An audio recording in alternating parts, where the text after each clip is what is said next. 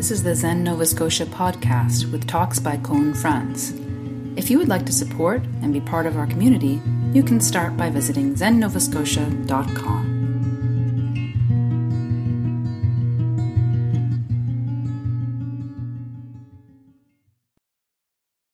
I would like to start talking about the Paramitas.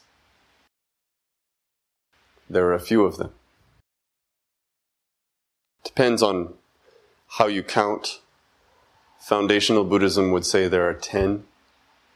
Traditionally in the Mahayana we say there are six, but then sometimes we say there are six plus four, so it's still ten, but it's a different ten. Uh, four are different from one list to the other. I don't want to hold to one or the other, because we'll miss something really good if we decide that we'll just do this side or just this side. Paramita is usually translated as perfection, so we speak of the ten perfections or the six perfections. Um, it's also, from what I just read today, apparently reasonable to translate it as a, a transcendence, this ten transcendences. It depends on what you think the etymology of para is. Either way, we have to be careful because it sounds so good.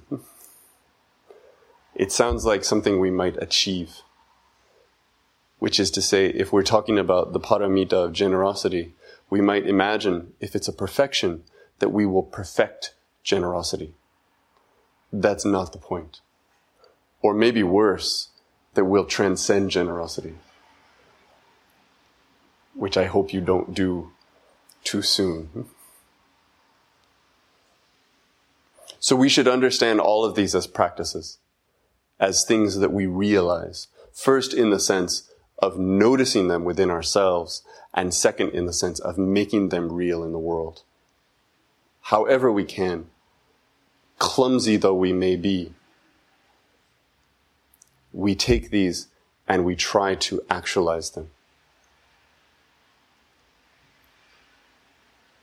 The order is fixed, and again, it's different according to the list, but it always is the same on this list. It's always the same on this list. And there are different ways of understanding that. I've heard some people say that they actually happen in order, and so you would need to take up the first paramita in order to understand the second paramita. Another version that I've heard is that they that each has a complement. And so if you imagine a wheel where these are all at the ends of spokes, then, for example, if the list is ten, that would mean that one is opposite six, and that one and six are are working with one another, that there's a friction there that's that's integral to how we understand the practice of each, that kind of thing. Puzzle making. It's fun. It's fun, but we won't really go into that very much. We're just going to go through each one. The first one, uh, and I'm glad for this, because it's the kind of thing that gives you faith in the whole tradition, is generosity. And that's a favorite topic. We call it dana. I think that in the in the West in particular, this word dana has come to mean the money that we put in that basket. And so often that would be labeled as dana. Or if you give money to a teacher, you say, this is dana. That's dana. Yes. But that's a very narrow understanding of what it is. Dana encompasses our entire understanding of giving, our entire understanding of offering. And, and specifically, the lens that we bring to this is an understanding that to give something, to truly give something, is to offer it with no hope of being compensated. That's what a gift is. We struggle with this as children, right? Children give each other gifts and then they want them back. my my children will give me toys in these great moments of of generosity. They'll say, "Papa, this one's for you." And they'll put it on my pillow and they'll say, "This is just for you." And I'll say, "Oh, thank you. That's so kind." And then the next day they'll come back and they'll say, "I need that toy." So, okay. Or they aren't there yet, but they will be. I imagine that at some point they'll start to give me toys and then think, maybe I'll get something in return. Maybe if I bring Papa a glass of water, he'll remember that and something will happen that's for me. Or maybe even they'll just start to think, well, if I do this, if I brush my teeth right away, I'll be his favorite. I actually watched my son work with this today because he, he has these Pokemon cards. He loves them. And his friends love them. And they trade them back and forth. And he gave one to his friend. And his friend didn't give one. His friend didn't have any. So it was just a gift. But when I went to pick him up from school, they stood there and they were, they didn't know what to do. Neither of them knew what to do. Because his friend didn't really know if he could keep this. And my son didn't really know if he could keep it either. Because he hadn't thought through what this gift might be. And today it went well. And he said, "It's okay. You can have it." But it could have gone another way. And I know it could have gone another way, not just because I know him, but because I know me. And because I know human beings. And this is something that we struggle with our entire lives. It's wonderful that we have these gift-giving moments, birthdays and things, because we get to practice. But we don't necessarily learn to translate that in the way that we're intended. So a present is a present, but nothing else is. Everything has a price. Everything is a transaction. Everything. At work, we we don't forget that we're being compensated. And we don't forget the question of whether or not we are being compensated fairly for the work we're doing, regardless of whether we love the work we do or not. And after we've worked very hard for a very long time, we sit back and we say something like, "Ah, I deserve a break." That word "deserve" is our most insidious transactional verb. Right? I did enough. And now I must be paid by the universe if that's what it takes. Right? But I haven't been giving this just to give it. Right? Even with, with children, we can we can learn so much about giving through parenting because the task never goes away. But even then, at the end of the day, we can sit back and say, "Okay, world, now you owe me." That's just like falling into a hole. We have to learn to stop ourselves. Before that point, we have to learn to understand what is and is not a transaction. There are transactions in the world, but it doesn't all have to be that way. And so in this tradition, we emphasize the idea of doing work that gives you nothing in return. Someone recently described it as, he said, the only way to understand this is to commit to doing something futile. And so in a monastery, it's codified. And you, you scrub, you get down on your hands and knees and you scrub a floor. And then the next day you scrub the same floor. And the next day you scrub the same. It's always clean. Mm-hmm. It, it never goes so long that it needs it. It never goes so long that you can see what you did. Never. And while you're doing it, you're thinking, "I'm a schmuck." Right? So in, you, you shift. You shift from thinking someone owes me, because that's been taken away from you, right? Because you're not doing anything. You're accomplishing nothing. No one is benefiting from this. And you've moved into this other place where you think, I'm being taken advantage of. Because it's still a transaction, right? But now I'm inevitably on the losing end of it. I'm a sucker. And you do it over and over and over again. And then one day, you don't care about that anymore.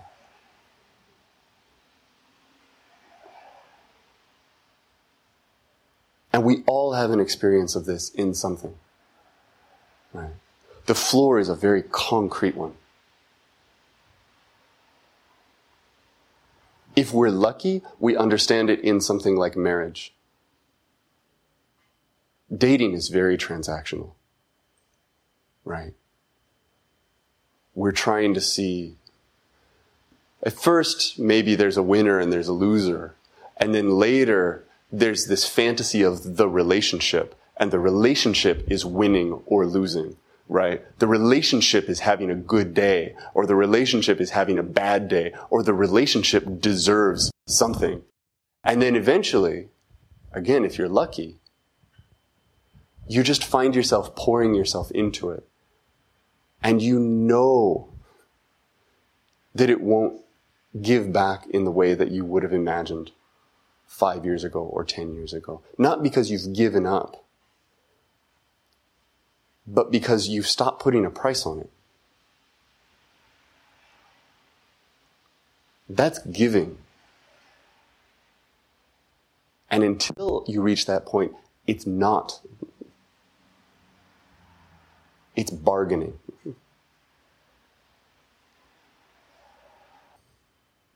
I've spoken of this before, but But traditionally, we would say that there are four generosities. And we can understand these as levels. So the first generosity is material giving. Concrete giving. Not just things, but things like time. The things that you actually think you own. Right? So I think that my time is my own. And when I agree to drive someone to the airport... that's giving, because because I'm giving away my time, right? Now, at this level, it doesn't mean that I'm not thinking transactionally. I almost certainly am, but I'm practicing letting go of something. I'm practicing opening my hand. If you can't share a sandwich with someone, there's nothing you can do in this practice. That's step one. You have to be able to tear it in half and say, here, even though you're pretty hungry, and it would really be nice to get the whole sandwich. You have to be able to do that. Because if you can do that, that opens up the second generosity, which is protection. To protect something, to protect someone, to take something under your care. For some people, it's it's the environment. For some people, it's it's just, it's their children. It can be very big, it can be very small. But you can't understand the idea of protection until you've learned to let go of something that you think is yours. Because when you're protecting something, then... the object of the giving is something that you absolutely know is not yours. Right? I understand that the greater natural environment on this planet is not mine. I hope we all do. And so when I invest in that, if I decide that that is my calling, that means that I'm offering myself up through and to something kind of impersonal. And we get there, again, by sharing our lunch. And then we practice that second generosity. We practice giving in that way. We practice making ourselves bigger so that we can hold something that's bigger than ourselves. And in doing that, we start to understand deeply what is not ours. And we move into the third generosity, which is the generosity of fearlessness.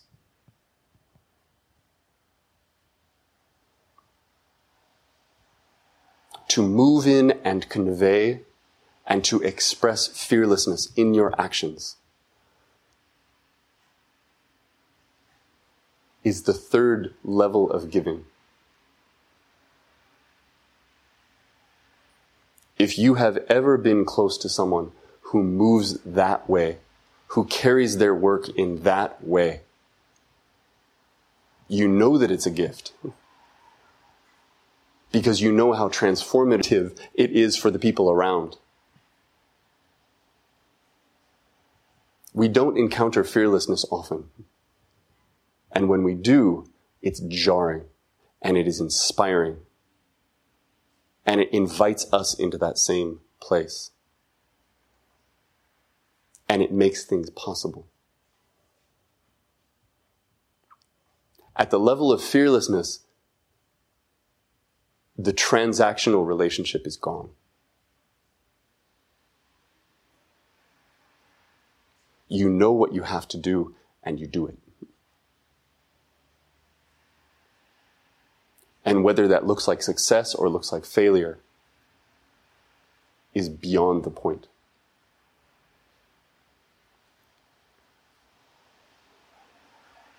And after you have absorbed that, after you have embodied fearlessness, you enter into the fourth generosity, which is the transmission of the Dharma itself. Which doesn't have to look like anything in particular.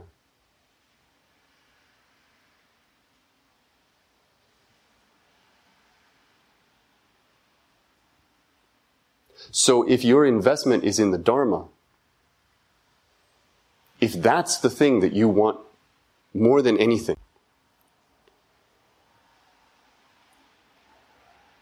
you start by sharing your time with someone.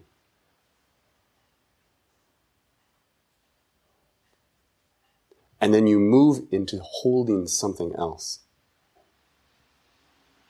into cultivating it and feeding it and keeping it safe. And from there,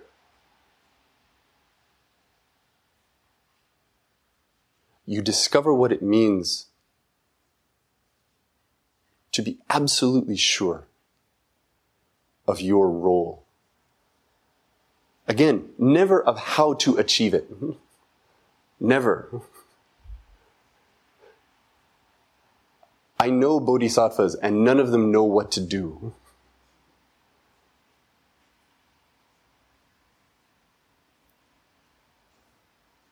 And from there, the Dharma opens up. Not just the Dharma, because the Dharma is always present, but the Dharma moves. And what you are giving is that through all of the rest. Sometimes all four of these can happen simultaneously. But two can't happen without one. And three can't happen without two. This teaching insists that if you can't share a sandwich with someone, you can never know what fearlessness is. Ever. That if your fundamental stance is transactional, if your fundamental stance is about keeping what's yours, if your fundamental stance is about what you deserve, fearlessness is beyond your grasp.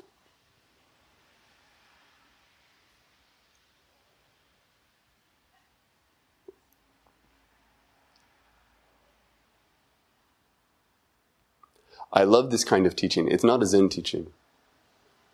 Zen people never make these lists, right? They never say this is step one, this is step two, this is step three.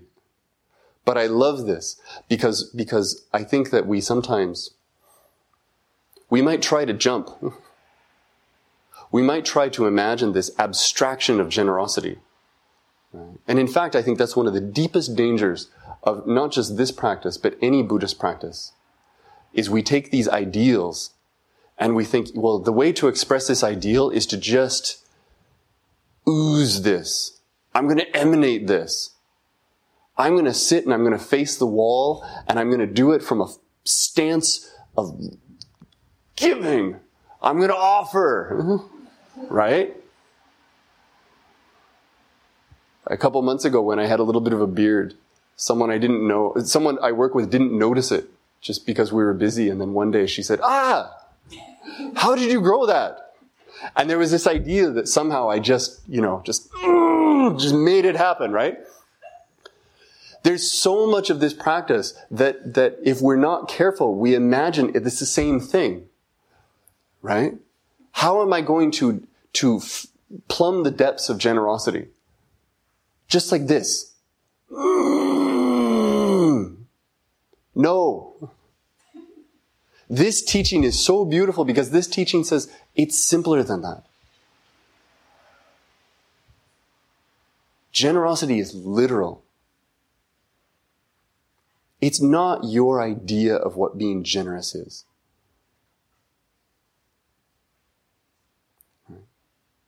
It's noticing that, that somebody has one minute left on their meter and there's no one coming. And you put a dime in. And they'll never know that you did it. Not that a dime gets you anything in Halifax, but still. This teaching says generosity really is generosity. And you don't have to worry about the next part. You don't have to worry about the part that sounds a little bit magical or the part that sounds like it comes in special spiritual colors. Right? Just drive someone to the airport. Cultivate that aspect of yourself. Understand that. And stop whining about it. And you will find, without any effort, that your reach and your scope expands. I believe that.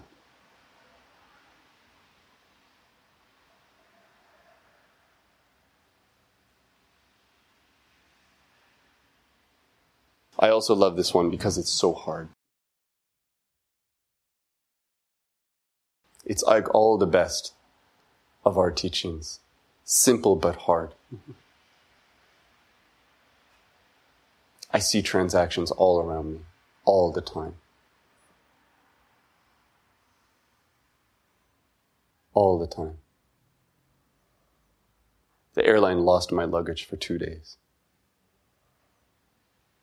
And it wasn't fair. Right? And then they found it, and everything was great.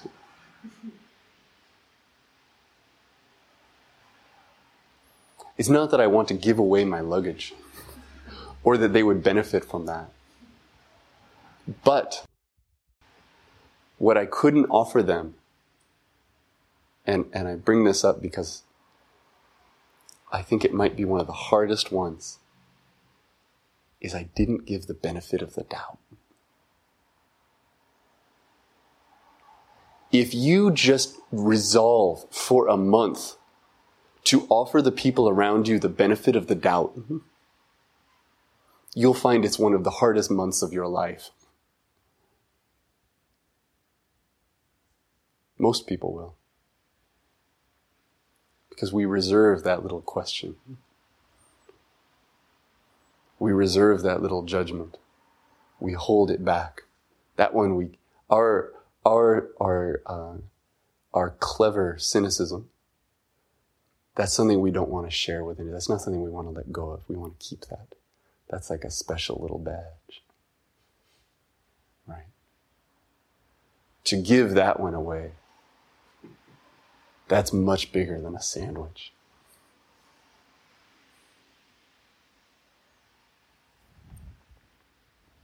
I'll stop there.